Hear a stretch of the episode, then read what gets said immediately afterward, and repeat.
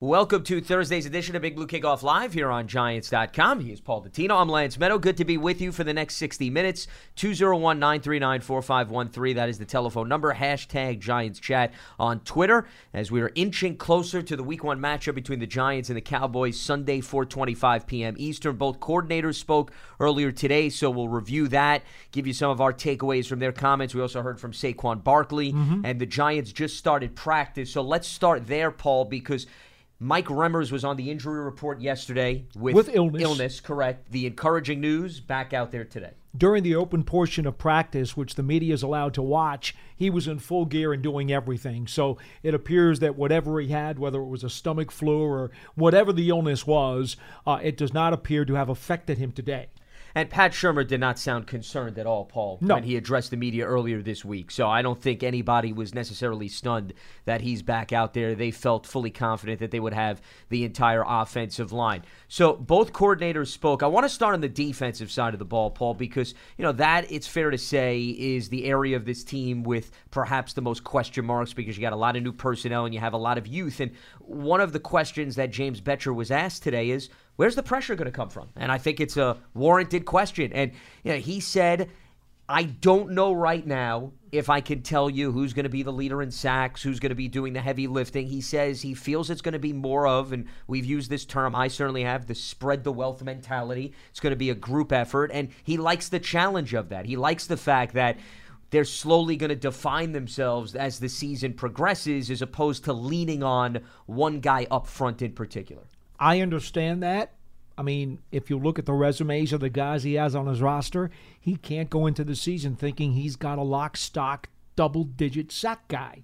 I mean, we've talked about Markus Golden for months now. Yeah, did he do it once? Sure he did. Was that before major ACL surgery? Yes, it was. How else is he supposed to feel? He's he's dreaming, to be honest, and I like James Bettcher, but he's dreaming if he can absolutely right now go to the bank and say, "Oh, I got a 12 sack guy right now in, in, the booth." He can't do it. He just can't do it. You know, it's going to have to be a wait and see kind of thing. It's going to have to unfold itself naturally. I still believe, as I've said on this program before, my target number for sacks, and I know there are so many factors involved. I've, I've always said it though, that 42 is a really good team sack number. Certainly less than 40 is not acceptable. Can you still win? Yes, the Patriots proved that, but they're always the outlier anyway. I mean, what Dallas have last year? 37? 39. Okay, So just they a were right under. on the border. Just a tad under. Yeah. But, you know, let's just say for argument's sake, you want to shave a couple off it and get down to 40 instead of 42. That's the number as a team you want to shoot for if you can get them. But um, right now, no, I, I I don't have a double digit guy. I'm with you. I will say this though, Paul, and I know that that's a mark that you threw out as a target. Not to say that the Giants are realistically going to get to that, but hypothetically, if they make the jump from 30 to 42, that's outstanding. James Bettcher should take that and run to the bank tomorrow well, if he could get that. He's added Golden. He's added Ximines, two premier linebacker, well, one legitimate prospect of a pass rusher in Ximines, and one guy who is a question mark because of injury. I mean, Golden, there's no question when he's healthy, look what he did. But again, we just don't know. effective. We just don't know exactly what he is. So, but th- those are two bodies who he can expect to get something out of in the pass rush, and I think it's logical to expect that Lorenzo Carter is going to get more than four and a half. So, you know, he's got three guys there who should be able to give him something more than what they got last year. How much? I don't know. There's upside, there's potential, as you just laid out. I'm with you about Lorenzo Carter. You hope he continues to progress. Oshane Ximines making the transition from a smaller college program to the NFL. Interestingly, James Bettcher was asked about X Man, and he said right now he loves the fact that he's playing fast. He's playing with a lot of speed. His exact phrase was playing with his hair on fire, essentially. But now the key is for him to be able to be well disciplined as the season progresses, know his assignments, and try to take that energy and confine it so that he's in the right spot and consistently making plays. But he does love the energy and he loves the speed that he's seeing on the playing field right now. He is a very athletic player who has a plethora of skills, okay, which gives him a chance to have an impact as a rookie, okay? I'd rather have a rookie who needs to learn how to use his leverage and who needs to improve his power quotient than have a rookie who's big and strong but doesn't have a toolbox. Usually, you get one or the other. Yeah. Okay? He's got the toolbox. I'd rather have the toolbox because the other stuff can come over time. The toolbox is a lot harder to acquire. I've seen a lot of guys who had the skill set. Okay? Avery Moss is a great example. Had the skill set, but didn't have the repertoire in the toolbox. Of course, he was hurt a lot, so that hurt his potential to, to refine those tools. Missed time but on the field. Pure talent does not necessarily win you ball games. It's it's about how you use what you've got. And Ximines has a toolbox. And now it's a matter of them grooming him and refining his skill set and his tools to use your parallel so that he can continue to make some plays and not just necessarily be a flash here or there during the course of his rookie season. Lance Medow, Paul Dottino with you here on Thursday's edition of Big Blue Kickoff Live. It is presented by Coors Light. On the subject of defense, Ezekiel Elliott came up. No surprise with James Bettcher. He did. Everybody's question is, well, how much of a workload do you anticipate to see from Zeke? How do you think the Cowboys are going to work him back in now that he's rejoined the team and he got his new contract? This is my personal opinion, Paul. They just gave him an extremely lucrative deal. I think that they're also looking at the fact that they're opening up the season with two divisional foes back to back, the Giants and then the Redskins the following week. I'd find it very hard to believe that the Cowboys are going to go into this game and barely use Ezekiel Elliott. Now, before you respond to that, I was doing some homework. And is there anything to take away from this stat? Maybe nothing, but I just want to bring it up as a form of context. Please the last running back that had a significant holdout, who was a legitimate starter and missed the bulk of training camp. Missed the entire up. season, Le'Veon Bell. Well, I wasn't going to go that far. I went a little bit further back. That's a fair response. Was Maurice Jones-Drew from the Jacksonville Jaguars, interestingly. And that was back in 2012. He missed 38 days. So he pretty much missed all of training camp. So I looked up well, what happened when he returned for the week one matchup against the Minnesota Vikings? He had signed his new deal, Paul, the Sunday before week one. So, few days prior to Zeke getting his deal done. Okay. And he played 61% of the team's offensive snaps, 48 to be exact, 50 snaps overall. They used him twice on special teams. Rashad Jennings actually started the game, the former Giant running back, but then MJD got the bulk of the work. This was the final stat line for MJD. 2012 week one against the Vikings 19 carries, 77 yards, three receptions, 18 yards. He got five targets. So he wound up with 24 touches in that game. And is that going to be the same game plan that the Cowboys are going to follow? No, I'm not bringing it up to say it's identical. But once again, MJD was Jacksonville's workhorse. Zeke is Dallas's workhorse. Zeke has not played in the preseason in previous years, so I don't think they missed much out of that. It's just a matter of there's a distinct difference between being in football shape versus being in game shape. And he's been working out. And it's not as if he's been sitting on the couch stuffing his mouth with a batch of Doritos here or there, okay? But I know they no, have Alfred Morris. Cabo, just goofing off. I know they have Tony Pollard. Well, I, I, think there was a little bit more than goofing off. but I, I think that they're going to go into this game trying, in my opinion, to get Zeke, I think, in the ballpark of about 17 touches at minimum in this contest because I don't see them holding back, knowing that this is an important game given the fact that it's a divisional foe right at the start of the season. We haven't talked about this before the show, and it's funny you say that because I fully expect him to get 20 touches in the game. And I am fully pretty do. much on the same page as you. I fully do. And I think they may pull him out for a series or two. I can see that too. And kind of spell his snaps. I, I asked Carl Banks earlier today, I said, Carl, I, I think they'll probably ration his snaps throughout the game because I think they're going to want him to play some in the fourth quarter as opposed to just throwing him out, getting what they can, and then letting the gas tank run dry.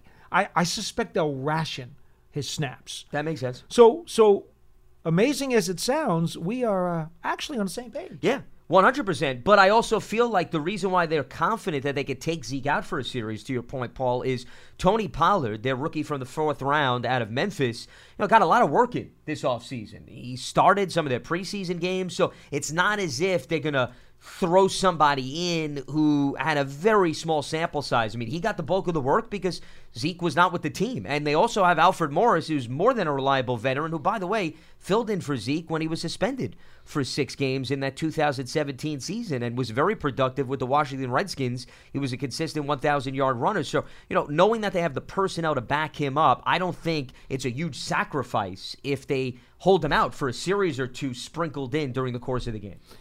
I just posted a tweet which responds to yours that I recall back in 1986. The Giants opened the season in Dallas against the Cowboys, and Joe Morris was holding out, missed all the training camp, and signed his contract in the Giants locker room two hours before kickoff after missing the entire training camp. Now, this is 1986, which, by the way, is a date that should bring a lot of good memories to Giants fans. I'd say so. That night, in the primetime game against the Cowboys, Joe Morris ran 20 times for 87 yards and a touchdown. Joe Morris was a workhorse back. Now, 20 carries, that's a few under what he would wind up doing on the average during the course of that season. But that falls in line with what you just said about Maurice Jones Drew. And I expect that to fall in line for Ezekiel Elliott. I think he'll touch the ball 20 times. Um, how effective he'll be remains to be seen. Both Morris and and Jones Drew uh, were in the 75 to 80 yard range. So they did well. Yeah. That's a good game for those guys. That's an average good game for a quality running back.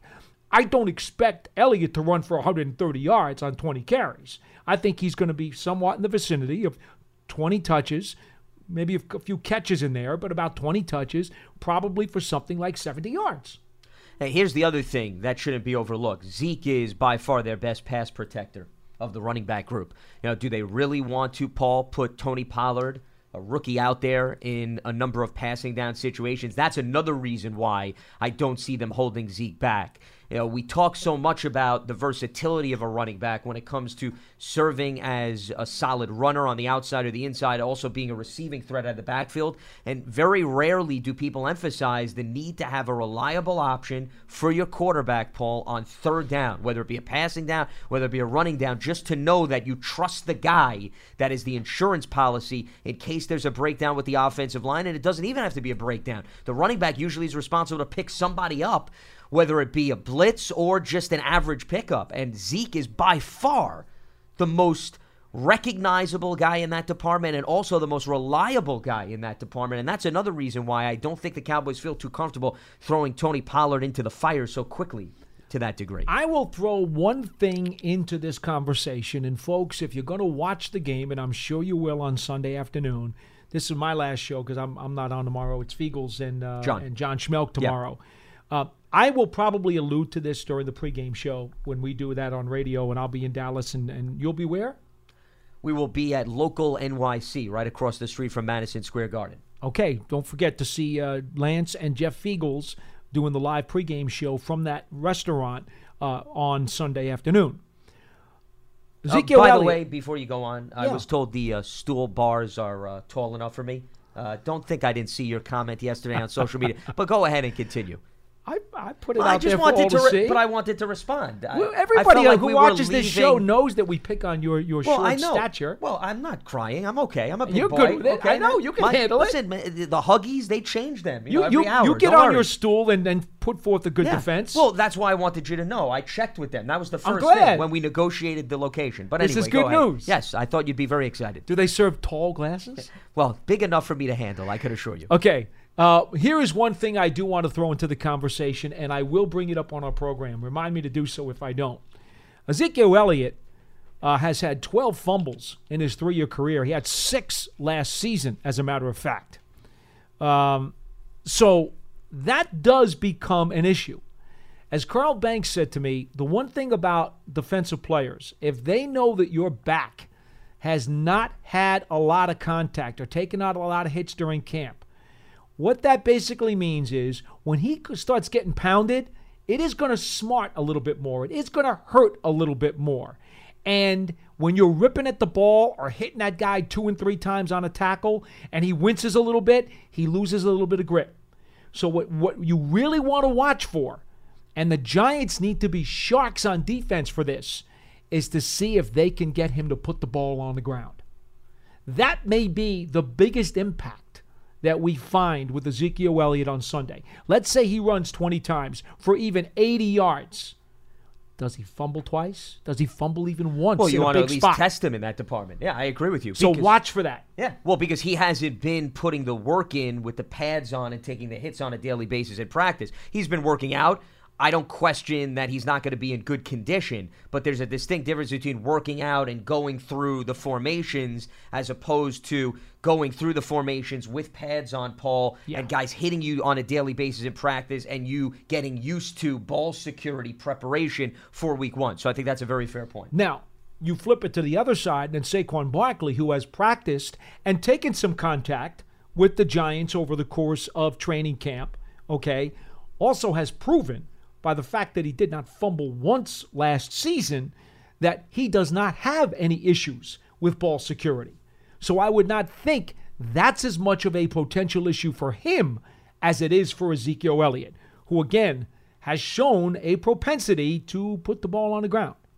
Yeah, there was actually a fumble, if I recall, for Zeke early last season when they went to Seattle, the team that they ultimately beat in the first round to the playoffs, where they were driving, trying to get back into the game, and he coughed the football up. So, I mean, that has been documented at times, and whenever a guy missed a lot of practice time, it's certainly a concern, and I'm sure something that the Cowboys are going to emphasize, but something that James Bettcher, I'm sure, is telling his team, I would hope so. Hey, go after the football early, test him out, see whether or not, you know, that's not going to necessarily get to him because of the missed practice time. I mean, look, we all understand that both defenses are probably going to be behind the eight ball in this game. That's the way it usually works out. When the Giants played Dallas in, in the opener, there are usually a lot of points scored because the offenses seem to have more success than the defense. The defense is trying to catch up. Part of the reason is because of shoddy tackling, because they don't tackle much during training camp or during the preseason. So we know that the offenses will have the edge on both sides of the ball in this game. What's one of the best ways you can stop an offense? Turn it over. Get get the takeaway. Take that ball away from them. Cause them to turn it over. Cough it up. That's one of the best ways you can play defense in this game. Uh, it's also one of the biggest indicators of wins and losses when Sure. it comes to the NFL turnover differential. And you know, the Giants and the Cowboys actually last season were both similar. Giants plus two, and the Cowboys were plus three. So it was 12th and 13th where they were ranking last season, right in the middle of the pack. And even the takeaways and turnovers are almost identical. Giants 21 takeaways, Cowboys 20 and the Giants had 19 turnovers. The Cowboys had 17. That's why the Cowboys had uh, one higher percentage point up on the uh, turnover differential front. All right, let's open up the phone lines. 201 939 4513 is the telephone number. Hashtag Giants Chat on Twitter, all presented by Coors Light. Ben is in Virginia. He gets us going on Thursday's edition of Big Blue Kickoff Live. What's happening, Ben? Good afternoon, guys. How you guys doing today? Hi. Doing very well. What do you got for us? Good. Glad to hear it. Glad to hear it. Hey, just I, I- don't get a chance to call in a whole lot, so I got a got a few little things on my mind. Hopefully, you you bear with me a little bit. Uh, and of course, I got a, a bold prediction.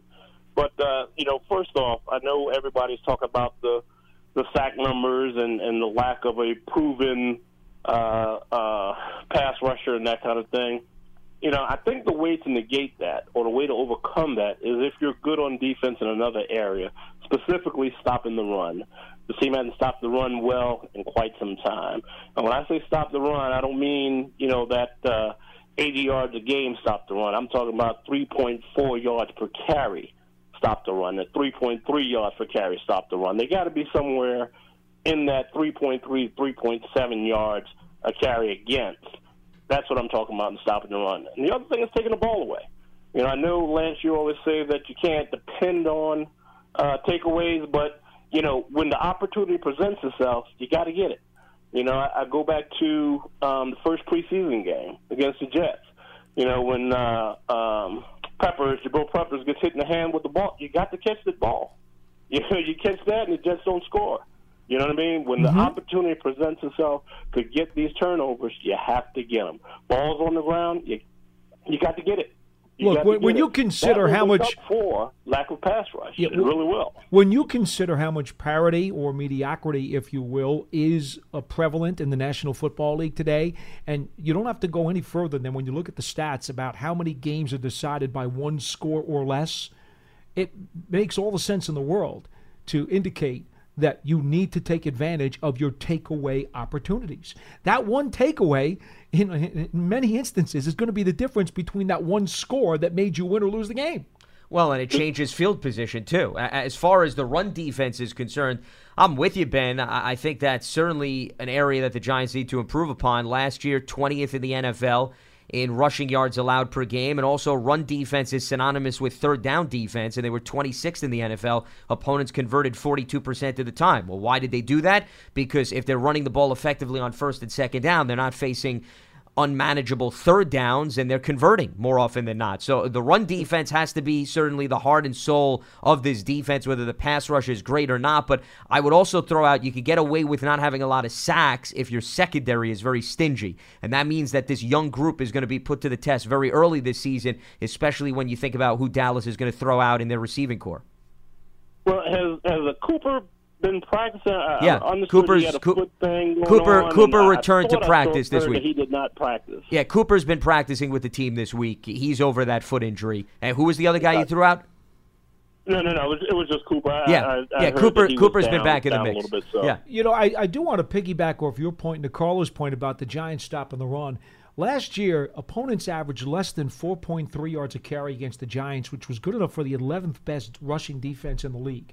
So while the total rushing yards per game was higher than you want it to be, and that because in a lot of reasons was uh, in the fourth quarter they weren't holding the ball, they were allowing teams to take leads, they were Yeah. allowing teams to milk leads, and then of course we also know about the problems they had holding leads. But yards per carry, the Giants were 11th best defense in the league. So, you know, teams were able to control the clock, control the tempo, and they were able to get off a lot more plays, rushing and passing. And so those total yardage numbers are a little bit deceiving because in yards per play, the Giants defense actually was a little bit better than what people were led to believe. Again, they weren't very good. They weren't very good, but they weren't as dreg, uh, uh, as, as much like dreg as people wanted them to see, especially against the run. Well, well, I will say this, Paul. Just going back to a specific game, that second game against the Eagles, Mm-hmm. I think the Giants, has, I think, tied the score if I remember correctly. Yep. With six minutes left, and the Eagles just ran the ball And they killed the them, and they killed six them. Minutes left to go in the game. You, you, you, I mean, you know that that that says it all. Oh no! You know I Hey, mean? hey, look, they they were short on bodies on defense last year, and they've tried to add a bunch of them to, to to help out the situation, and I think they have. Yeah. Hey, real quick before I let you guys go, let me give you my bold predictions. Really not that bold, but uh, you know we'll, we'll call it bold anyway. Number one, Giants are going to win this game on Sunday. I, I, I don't care if Zeke, uh, uh, if Elliott showed up or not. Doesn't matter to me. It could be Sam Elliott, Missy Elliott. Doesn't matter. Giants are winning this game on Sunday, and the Giants are going to start the season four and zero. Whether four and zero equates to a sixteen and zero season or four and twelve season, I don't know. They will start four and zero this season. All right, Ben. Appreciate the phone call. Thanks so much for Was weighing that his in. bold prediction? that was his bold prediction. Yeah. Four and zero start. 4-0 start. But he wasn't going to go further and give us a Well, season terms prediction. of you know, you could see a team get off to a hot start and then things unravel. We also seen a team like the Colts last year. yeah, but he, he said they could go four and twelve. He said they're going to go four and zero, but they could go four and twelve.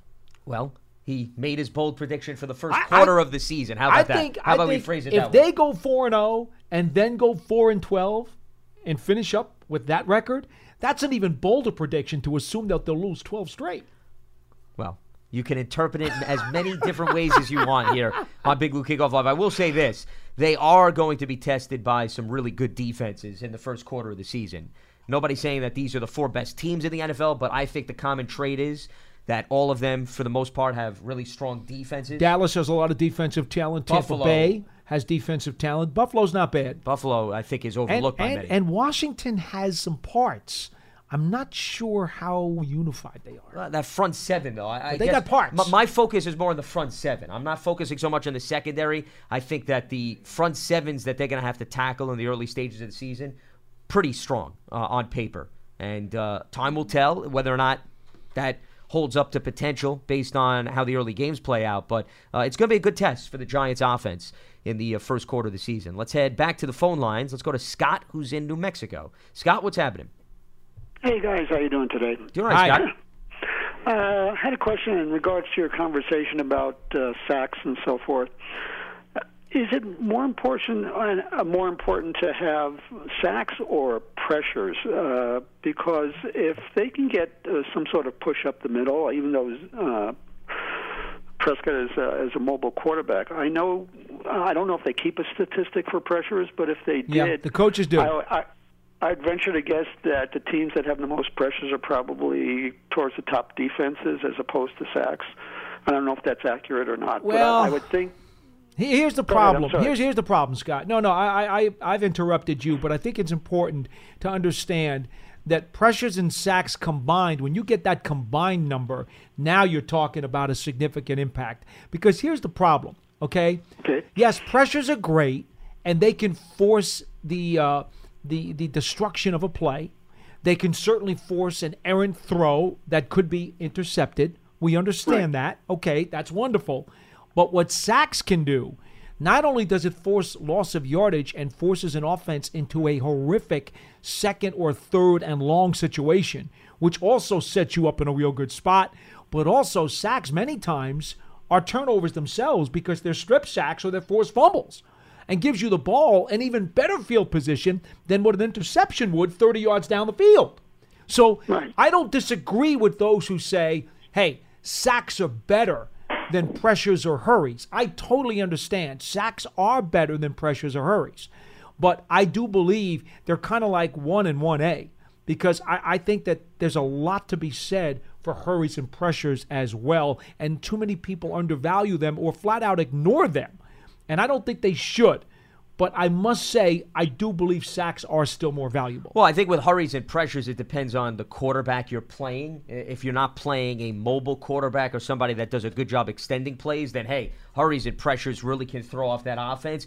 If you're getting a guy through pressure to run out of the pocket, he's very effective running out of the pocket and extending a play, like a Kyler Murray, for example. It really depends on the results. I will say this Right. a sack by definition, Scott, means you're ending a play. So wouldn't I want the ability to say Sure. we're getting home, we're finishing the play, and we're preventing the opposition from having a productive play. So, I mean, to me, if you ask me what I'd want to see more of, I'd automatically want to see more sacks, but I agree with Paul that if you are consistently getting pressures and hurries, you also could be throwing a wrench into the opposition, depending on, once again, the style of the quarterback that's running that offense. The other small factor to consider is that pressures and hurries don't automatically lead to quarterback hits. Sacks, by definition, are quarterback Right. hits. And we all know that the more you hit a quarterback, the better chance there is, doesn't automatically mean this, but the better chance there is of you throwing him off his game. Yeah, because a pressure and a hurry doesn't necessarily indicate a negative outcome. A sack Right. Well, indicates the a reason negative I was outcome. asking the question is the the role of the line with Dexter Lawrence and say B.J. Hill and R.J. McIntosh. If they can create some energy coming up, uh, I hope the middle, uh, then it takes away the options of the offense, and that's why I was wondering how big a role those guys are going to play actually, and whether they win the game on Sunday or not. You know where they play it- a role? Yeah, you- you don't got go it, anywhere. Don't Okay, go anywhere, Scott, because I want to explain something to you. You know where you're right? And this is why they were really high on Dexter Lawrence because of his ability to push the front of the pocket. Okay, make no mistake about it. Even though he may be playing on the edge of the three down linemen, he probably won't be on the edge of the front because there'll probably be a stand up linebacker next to him anyway. Okay, Right. but here's what here's what what your question uh, brings to mind they're really looking forward to Lawrence pressing the front of the pocket. That's critical for two reasons. Because the last thing in the world you want is for someone to get around the edge to the pocket and then have that quarterback either step up and deliver a completed pass, or for that matter, step up, see a lane, and run for a first down on a third and long opportunity. The hope is that if you get that pressure in the front of the pocket, those two possibilities are eliminated for the offense.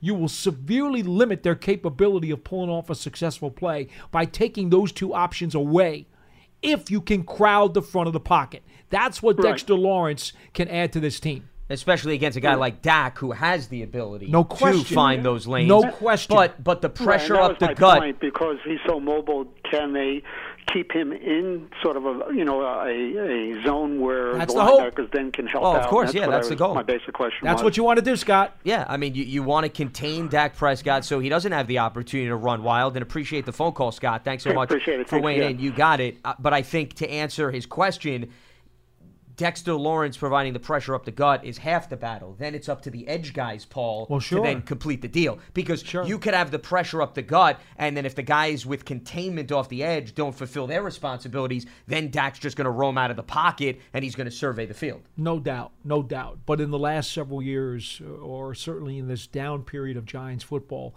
their bigger problem has been the front of the pocket.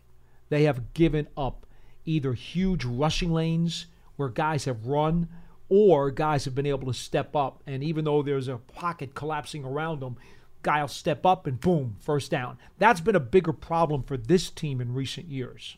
Absolutely. Let's head back to the phone lines. Lance Medow, Paul Dottino with you here on Big Blue Kickoff Live. Dave is in Cranford. Dave, welcome to the program. What do you got for us? Paul and Lance, great to talk to you guys. Hi, you too now. Appreciate the call, Dave. Um, What's happening? Hey, I just want to talk. You know, there's been a lot of talk, which I think is justified, about the upgrade that Zeitler brings to the right side of that line. Remmers as well, but definitely Zeitler Sure. in terms of just the quality he brings.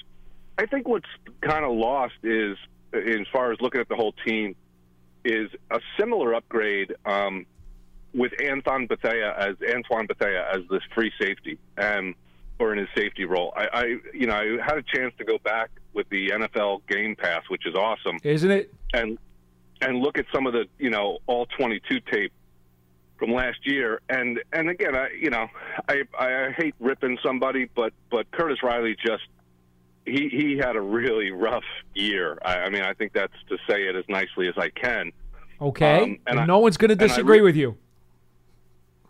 I don't think you can Paul I and and so I really think that having that that center fielder. And and very similar to conversations we've had before when you think about the impact of improving your offensive line improving your center fielder from a safety perspective really has a, a a downward effect on the whole rest of the defense and what it can do when you have when you have that confidence that that, that center fielder is going to be where he needs to be Yeah, well, because that player is pretty much the last line of defense, especially on big plays or if a running back gets past the initial phase of the defense. And Antoine Bethea led the Cardinals in tackles last season, and he's been up there in that department for a number of years, even going back to his Niners days. So I think you upgraded there because of all the veteran presence that he brings with him. You brought up Curtis Riley, Dave. Remember, you know, Riley was making the conversion from cornerback to safety, and that's not to excuse his production last season, but you know, they were asking a player who was primarily a cornerback to now move to a full time safety,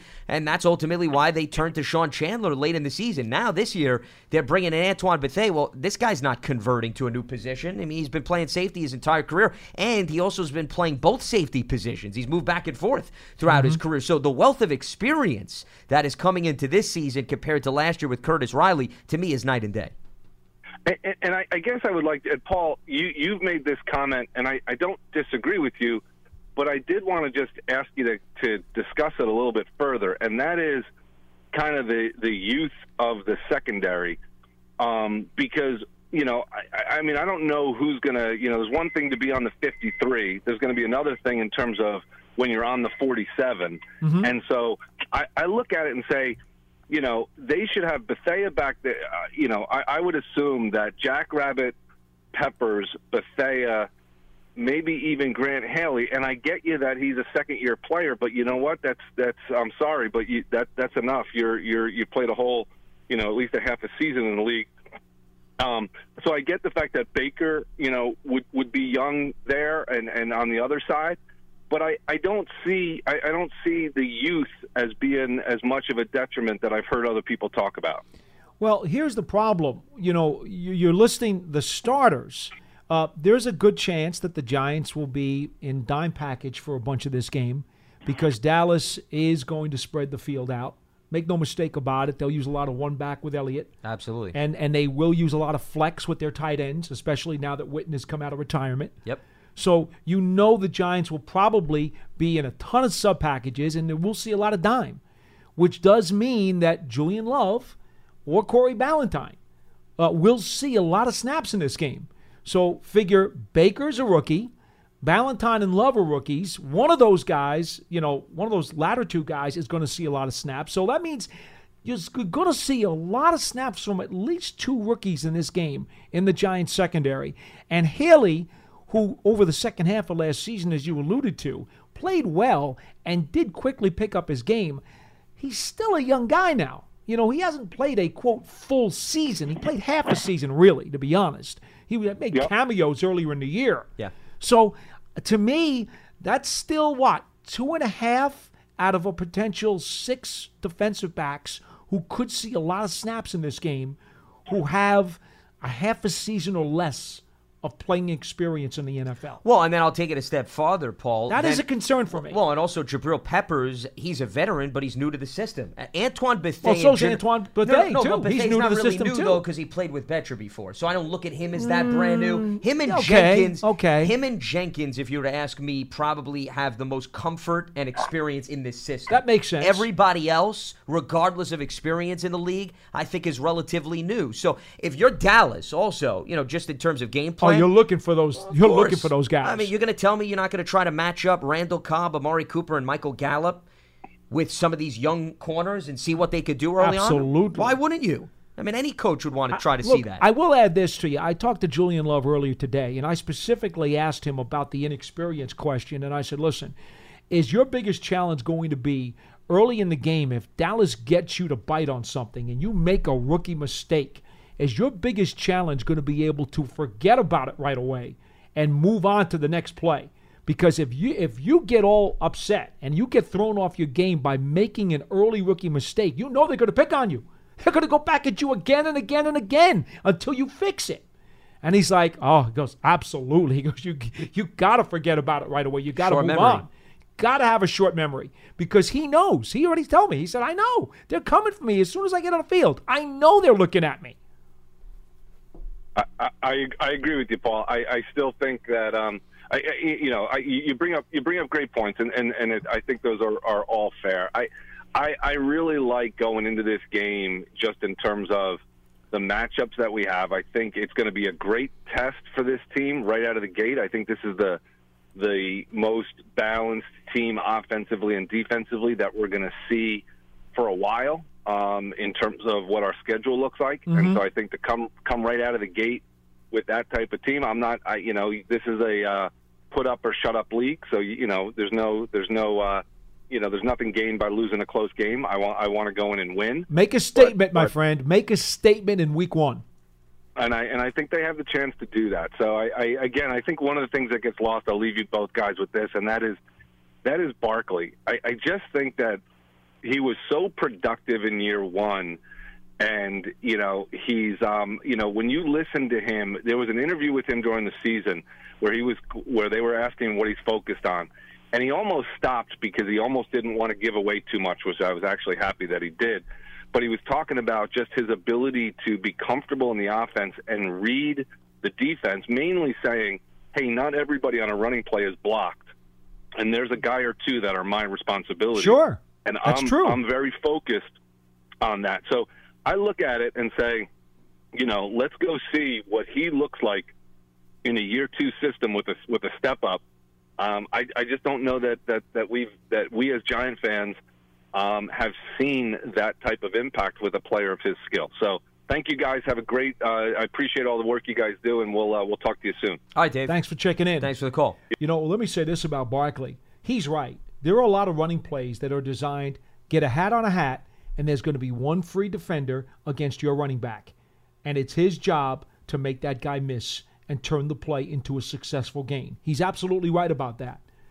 Now, this year, what the Giants are hoping is that the improved offensive line does a better job of getting a hat on a hat. And there are more such plays where Barkley is one on one against the defender because they'll put their chips on him every single time. Of course, yeah, because of his versatility and his skill set. I, I think also it falls on him to find that favorable matchup too within the blocking scheme, you know, and running in well, the direction that it places him in a spot that he could get to the one. See, that's the part about holding him out during the preseason that gets a little risky, because his chemistry with the O line and being able to decipher exactly what's happening on a play and how they're blocking and how efficient they're going to be and how confident he's going to be that that hole he's supposed to get to is going to be there when he gets to it. That's something that there is there is an osmosis there between an offensive lineman and the running back. The Giants haven't had a chance to do that because Barkley did not play at all during the preseason. And the Giants' starting offensive line themselves, which has been revamped, only played like 50 something snaps over the first three preseason games, and then they did not play against the Patriots. So understand something. I don't necessarily think the line is going to come out gangbusters in run blocking against the Cowboys. I think they are going to have some rough spots in the ground attack. What I do think they will do very well in is the pass protection. I think they are going to be stellar in pass protection. I think Eli Manning's going to throw for over 350 yards in this game. Well, that would mean good things then for the Giants offense if that's the case. And they will be tested against Demarcus Lawrence and Tyrone Crawford, who are the two edge guys for the Dallas Cowboys this upcoming week. 201 939 4513, the telephone number. Let's head back to the lines. Don is in Texas. Don, welcome to Big Blue Kickoff Live. What do you got for hey, us? Hey, Lance. Hey, Lance. Hey, P. Dot. Hi. Doing right, Don. P. Dot. P. Dot. You're looking sharp. Keep it up, man. we have the First and 10 MSG show, which, by the way, our premiere show airs tomorrow night on Friday, 7 o'clock Eastern Time on MSG. Giants First and 10. We hope you tune in. Awesome. Thanks for letting me know. I definitely will tune in. Thank you. Guys, I don't know about you. I'm super pumped. Football is finally here. No more talk. Let's get it going. I can't tell you how painful it is to live in this Dallas area, wearing my colors proudly. I'm like Lance. I welcome the chippiness, whoever wants to bring it. I just got into one now, just getting gas in my car. It's pretty hilarious. anyway.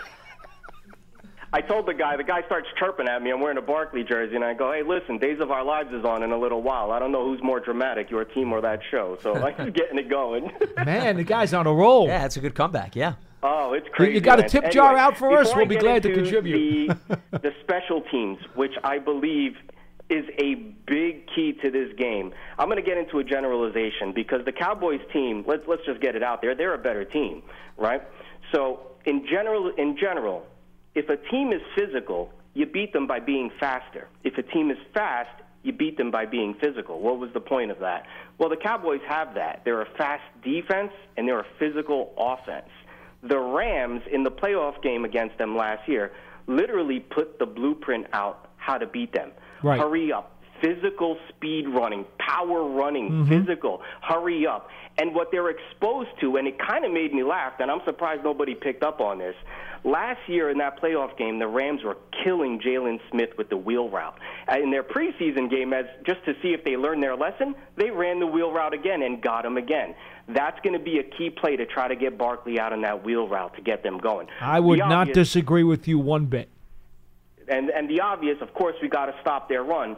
But you got to you you cannot let that physical offense dictate the the game because they can. If once they mm-hmm. start running and pounding, they're going to wear us down. We're never going to see the field on offense. That's their game. Whether they have a new offensive coordinator or not, which leads me to my next point. Special teams is so important in this game. Huge. Since, since Dak Prescott took over for the Cowboys, I'm not even talking about the Romo era, but this reminds me of the 90s Cowboys Giants against current Giants Cowboys now. That the field position of the physicality between those teams, how it's crazy how in the last minutes of the game, the field position dictated what happened at the end of the game. All I want is a chance to win the game. That's all I could ask for. Just give us a chance to win this game. And Dave from Cranford hit it right out of the park. Barkley's got to come out huge. Your take, gentlemen. Well, let me just say this. I talked to Michael Thomas, the Giants Pro Bowl special teamer, this morning about that very point. How field position is going to be just absolutely imperative in this game. And he and he said you're right because many people are underestimating the value of special teams, especially in this game when everyone's talking about the quarterbacks, they're talking about the running backs, they're talking about the Dallas defense, blah blah blah blah blah. Hardly anybody is saying a word about special teams. And, and Thomas is very much aware that field position is critical, and and it's not just critical uh, in, in terms of you know tilt in the field. It's also critical in terms of the emotion of the game, because what happens in Dallas and Lance, you, you have you been to Dallas for a game? No, I have you have not not. been. Yeah. It is quite a spectacle. I mean, Jer- Jerry's Palace, man, that place, especially opening night, it absolutely rocks. The building's alive. It's like a Rolling Stones concert. It's in, it's just it's it's just alive. That's the only thing I can sure say. is. The building's Oh, the alive. atmosphere, yeah. And and when you can tilt the field with big time field position, okay, and special teams is a tremendous part of that. You can do a lot to help take that crowd out of the game. That's a big deal. It's it's an emotional lift for your team and an emotional deflation for the stadium and the crowd and the Cowboys. Michael Thomas very much understands how much of a part they can play in this one. Well, I think you could do that also by getting a good defensive player and oh, no offensive play too. I, I No mean, listen, any but- positive play is But going to be a people people are underestimating the value of specials in this Well, game. That's of- all I'm saying. Well, because mainly the last thing you want to do is have Dallas work with half the field. Because, you know, it doesn't take them that No long question. to, you know, have a few big plays and already they're in the red zone or they're at least in field goal range. So, I mean, to me, field position, special teams is important in every single game. And it goes without saying. I don't know necessarily if it takes priority in this game more so than the other opponents that the Giants are going to go up against because the last thing you want to do is shorten the field. We were talking about takeaways earlier in the program. Takeaways shorten the field. That's why they can be such a blessing for your offense if you have an opportunistic defense. But, you know, I'll go back to last year's Cowboys game in Dallas. If you remember, it was Dallas capitalizing with a big play early with Yes. Tavon Austin, right? Up the left sideline. There was a miscommunication. Tavon Austin got past Janoris Jenkins Jenkins. thought he was getting help on the play. He didn't get it. Exactly. But that energized the Cowboys early. Sure it did. So that goes back to your point. You got to prevent those big plays, whether it's on offense, defense, or special teams. It makes no difference to me. Last thing you want to do is give that crowd and that team more energy and vice versa. Awesome. Awesome. P. Dot, where are you guys going to be hanging out at the game? I'll be there at the 50. I'm going to try to flag you guys down. Where do you guys station yourselves? Well, during Cowboys games down in Dallas, the, the radio booth is is all the way up top, and it's in the corner of the end zone. So I Yeah, I prefer know to where it is. yeah, I Uh, prefer to be on the field. So Okay. so I will be on the field on the Giants sideline throughout the course of the game. All right, I'll try to flag you guys down. I'm so excited I can't stop beating. Have a good one, guys. You guys. sound All right, like it. man, I enjoy. appreciate the phone call. Thanks so much for joining the program. All right, let's head back to the lines. Let's check in with Len in Maryland. Len, what's happening? Yes, how you doing? Hey, Len. doing? What do you got for us? Good, good, good, good. Um, if we, you know, if we just a comment on Julian Love, if, if we concentrate Love Uh, in the slot position, he's the starter by game eight. You know, put him in the slot where we thought he was going to play and stop fooling around. He, did- I don't think he's got the speed to play safety.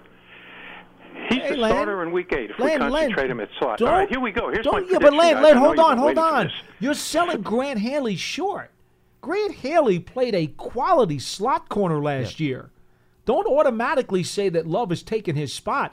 Give Grant Haley an opportunity to hold down that spot and keep the rookie, you know, behind him on the depth chart. Grant Grant Haley can play now. Okay. Hey, let me give you my prediction. All right. I got Giants 30 to 26. Here are the here are the two keys. Here are the two keys. We got to score on at least half of our possessions, and we got to win in the red zone. We score touchdowns. They kick field goals. We win 30 to 26. Okay. Okay. Let me ask you about like let me plan. ask you about the offensive line. A couple of guys. Assuming Remmers plays, He's working Okay. today, Len. He's working today. He had an illness yesterday. Oh, good, Sat good, out. very good. Or an open portion Okay. of practice today. He was working. Okay, very good. Um, who, if we go, if we go jumbo, uh, you know, three tight end look. Who's that? Who's who's the jumbo guy? I think we're going to. I think we're going to need that. We're going to need that that you know tackle who, you know, playing playing uh, end who you know blocks like a tackle. Is is it Slade? Here's well, here, it- here's the problem. Slade and Gates will be the two reserve offensive linemen active for the game. I don't know that either one of them have experience as the third tight end. We'd have to see them do it before we could say that they were capable of it. Uh, i- i- right now, Tomlinson, the tight end Yeah. they Yeah, signed Eric from the Tomlinson. Jets, Yeah. who, by the way, is like 6'6", He's a big guy. 260 Yeah. pounds. He is a big dude. And he's got a big long hair and mustache and beard, and he looks like an offensive lineman facially. He's got that feel. Uh. I would assume To be honest with you, I would assume he'd be the third tight end because we know Well- Dickerson doesn't look likely to play. Yeah, Well, because he's, of the yeah, I don't injury. think Dickerson's going to dress. I guess I, I, I know Tomlinson and Ellison will be the two at the goal line, but who's the third guy? Well- is it, well, is Engram. Slade or Gates? Who's Well, no, In- Engram is your other tight end. He, I'm sorry? Engram. Engram is your is your starting tight end with Oh, Ellison please, and Tomlinson we're not is gonna, two we're not going to let Evan try to block down near the goal line, are we? well, Len, Well, here's the other thing. Also, by the way, you know Tomlinson. I'm not saying that he's not going to be active and not play, but he also just joined the team. So I wonder how much I don't know. he's acclimated Yeah, to but what I they think need he him can. to do. I think in goal Yeah. line situations Oh. or in short yardage situations, Of course. Tom, Tomlinson can handle that, and he's supposed to be a pretty good blocker. Yes. I'm, I'm just concerned when we when we do go jumbo whether there's somebody who can do it. And also interesting, if you think the two sub uh, offensive linemen are Gates and Slade. What what happens if something if if Jalapeno gets nicked up? Who goes oh to well, center? Pulley, Pulley, Yeah, Pulley, Pulley. Pulley is Pulley is automatically number six. Okay. I think so Gates he's and gonna- Slade are so seven and eight. So you're you're suggesting we will dress three uh, sub offensive linemen? Yes, yes. I think I think Pulley is six, uh, Gates is seven, and Slade is eight. You don't think we can get away with using Pulley as an emergency guard You and could. saving one of those saving one Pulley of those play slots? guard.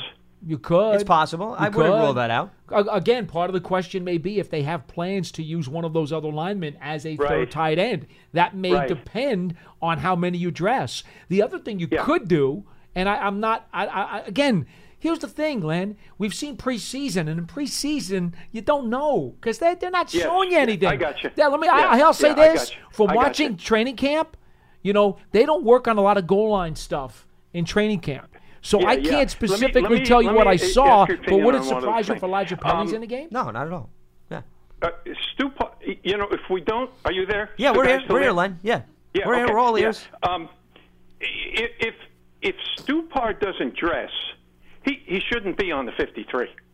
I, I mean, you got to dress shouldn't he him, be on the or he shouldn't be on the roster. Well, who who are you wanting to replace Nate Stupar right now? Oh, well, I'm not. I'm saying mean- it's we we can't have him as one of the one of the guys that doesn't dress, or he shouldn't be on the 53. I mean, we're wasting a spot. He's only on there because of his. Uh, you know, he's Special only on teams. Special teams, special yeah. teams play. Which Okay. is a I mean, very important part of this see team's Stu- plan. Well, I don't know. Well, we'll but- make it forced into well, it, but- but I don't think we want to see Stupar on the field and at you know at the line of scrimmage. Uh, so I mean, Stupar should he should get a uniform, or we need, or we should have kept the kid, to whatever his name was, the kid, the kid from Texas, Talu- Talifa, whatever his name was. I. Josiah Pretty good Tauaefa? football player. Tawafa. Yeah, who's on the practice San squad. Antonio. Yeah. Yeah. Yeah. So I mean, you got it. I mean, you almost have to. You, you almost have to dress Stupar because he's a special team. Well, but player. I'm just a little confused. Like, why are we so caught up on Stupar, and why are you worried about whether or not he's going to dress or not? I, I, I'm just I'm a little lost as to where this is coming from. Well, I like his I like his special teams play. Okay, And- and- but but what I guess my point is, what makes you I mean, what makes you think on, he's not going to dress? Lance, though? Lance, hold on, hold on. Yeah. Len, here's the point. Pat Shurmur values special teams more than most coaches in this league. Yeah. We've seen that because they have scratch guys over the past year because they didn't play good enough on special teams. But it's not just Shurmur; it's even So- before Shurmur well, was here. McAdoo was the same way. Yeah, it's Coughlin as well. So here's the thing: if they be- believe that Stupar's value in this game on specials outweighs everything else, he'll dress. If he doesn't, then he doesn't. But I don't think Nate Stupar dressing or not dressing is going to sway this from a win to a loss. Okay. All right. Good point. Let me ask you one more quick question. Does Does Daniel Jones get a uniform on Sunday? well, he is listed as the backup quarterback on the depth chart. Okay. So okay. I mean, I, I think yeah, so. if, if he's listed as the All right. backup quarterback, I'd find it very hard to believe, Len, that he's not going to get a jersey. sure. Okay. Yeah. All right. Hey, listen. You guys have fun on Sunday. I can't wait. Let's go Giants. Thirty All right, to Len. twenty-six. Appreciate the phone Giants. call. Thanks, you Len. got it. Thanks so much for weighing in. I'd never thought that we'd be sitting here debating who's going to get a jersey and who's not going to get a jersey before Wow. the first Well, week you know, of the season. Here's the thing. They gotta Len- deactivate Len seven finally guys, saw the the way. calculations to the 53 go by the boards, so Yeah. he's worried about the 46 now. Okay, but but listen, It's okay, Len. No, It's fine. and I get It's it. But remember, you've got to deactivate seven guys every single week. You, you don't get wiggle room around that. Yeah, probably. So- figure Chatty will be the third quarterback, and then there's six other guys who have to sit. Yeah. That's just the way it is. But uh, keep in mind this, with real quickly, with respect to Stupar. Remember, David Mayo was a late addition to the roster, who's also a special teamer. Mm-hmm. So it, it brings up my same point about Tomlinson and some of these guys. How much did they get caught up? In a very limited amount of time. The bottom line is if they don't feel Mayo is where they need him to be, then Stupar, to me, takes much more of a priority. Well, he'd be an automatic. Yeah, because he's a lot more comfortable with the scheme. He was here last year and he plays special teams. So, you know, that's another thing that I would think would give Stupar a leg up, at least entering week number one. One thing about Tomlinson before we go, even though he's only been here for, for almost a week now or a little bit less, uh, if he's the third tight end and they could use his physicality and his frame and his size in a short yarded situation, basically they just got to tell him, get a hat on a hat. Yeah. He doesn't have to do a whole lot. Sure. Hey, we just need your big frame and go to work and block the Get in guy. the and- way. yeah, one hundred percent. And he's a veteran guy too, so been around the it's league a not as years. if he's somebody that's only been in the league for a year or two. Let's head back to the lines. We got James in Virginia. James, welcome to Big Blue Kickoff Live. What's happening? How you, I'm good. How you guys doing? Good night, Hi. James. Ready, ready for this game on Sunday? Got a quick question for you. Um, and, and this question is about the. I'm a little worried about the defense, and so my question for you guys are, is, is this: When you see these guys practice from the OT, OTAs and and through training camp, and um, when do you know if Bettcher's defense is is, is it good enough and he just don't have uh, the right players or, or the players are not that good? Or you know what I'm saying? Like um, how, how do you figure which is it, is it the players or is it the defense because the team looks overall looks good to me I'm just worried about the defense and I know doing pre, when I watch the preseason games it's just a vanilla type defense they're not really uh, you, you know scheming for the offense so when he starts scheming for the offense do you find out from that point where okay, these are not a good defensive? Yeah, you're gonna have the- you, you're gonna need a, a body of work. You probably won't be able to figure it out until maybe halfway through the season, and then you can start making some judgments. Look, Steve Spagnuolo's a terrific defensive coordinator, and I stand by that. But when Steve did not have a full toy box, in fact, there were a few years here with the Giants where he had half of a toy box. Those defenses fared very poorly and ranked very low in the league. Especially when you have a Right. pass rush. And that's just the way it's going to be. I mean, no matter how good the coordinator is, if you don't have enough of tools and enough of toys to play with, it's not it's not going to turn out very well. And so that goes for everybody. The key is this. Does your coordinator max out what you have available to you on the roster? That's the key to any coach, coordinator or head coach. Do you max out what you have available to you? And in some cases, can you get guys to overachieve and do better than max out? Some guys can do that. And those are your really good coaches. Well, I think the thing that's interesting about Bettcher's defense this year is, to your point, he's also infusing a lot of youth into this defense. So when you say, you know, you want to know whether it's the scheme or the players, I think with any young group of players, there's a learning curve. And you have to account for your fair share of ups and downs. So, I mean, we were talking heavily about the secondary, and he's relying on a number of corners between Ballentine, Baker, and Love, who are probably going to get a lot of playing time this season. You figure they're going to have some ups and downs. As great as Dexter Lawrence is, he's still only a rookie, and he's going to have to adjust to now mm-hmm. team scheming for him. And BJ Hill is a second year player. So, you know, with a lot of youth, on top of the fact that you know you're still trying to figure out what exactly is about Bettcher's defense, I think you need to account for both of those factors. Here's what you need to do. If if you look at this Giants defense in the second half of the season, or certainly the final third of the season, and if they're not producing at a higher level than they are in September, then you have to shake your head and say something's not working out here. Either the guys weren't as good as we thought they were, or the system and the scheme isn't getting the most out of them. But this defense should be on the way up as the season Yeah. progresses. yeah, especially with the younger guys, because you expect them to start getting more and more Natural comfortable progression. by the latter part of the season. Yeah. Yeah, well, I, I definitely I feel that the defense is better. Uh, I mean, it looks better than it did last year, and um, and so that's all. That was like my main question. Just you know, hopefully that these, even though he has young players and rookie players, I mean, Ballentine, Baker, Lawrence, they all look great. And like you said, I know they're going to have their mistakes, but I, I they they look really good, and I just hope you know for Bettcher's uh, that you know the players play well enough that you know it doesn't affect you know doesn't affect his job or something like that. Well, I mean, I, I think you're taking it a little too far with respect to that, James. I wouldn't worry about job security and appreciate the phone call. Thanks so much for weighing in. Remember, this is a relatively new group, whether it be the coaching staff, the general manager, the core nucleus of the team. Their goal is to build it up over the course of time, not necessarily look for, you know, a statement or a wow me moment immediately to define whether or not these people are the right fit. I, I think, like anything else, first four games into a season, I think you get a better feel for a team on both sides of the football. And then by the time you get to the midway point, I think you should have a good read of what this team is all about. And you hope that for the sake of the young players, that they continue to mature and develop as the season progresses and it constantly is heading in the direction and trending in the direction of up. All right, let's head back to the phone lines. Charlie is in Portland, Maine. What's happening, Charlie? You're last on the show, Charlie. Yeah, not necessarily Hey, trending Paul. up. Hey, hey, hey, Lance. Hey, uh, I- Paul, I think it's actually going to be a low-scoring game. Okay. If you look back at the last couple of games that we had at the first game of the season with the Cowboys, one game was what we won 20 to 19 in 2016, and when we win that first game against Dallas, we have a good season. We went to the playoffs. I think this game is so important Mhm. for us to win. And I think the other game was like we lost 19 to 3. And I don't think Zeke is the guy that killed us. Every time we played him, I think it was one time he got over 100 yards, but it's the it's we always stopped them on first and second down and then they threw the ball over the middle to the tight ends and that killed us every time. So hopefully this year we can stop that. It's not going to be Cooper. It's not going to be the wide receivers. It's not going to be Zeke. It's going to be the tight end. We've got to stop the play over the middle of the field, the easy pass that we can't seem to stop. Hopefully, we can do it this year.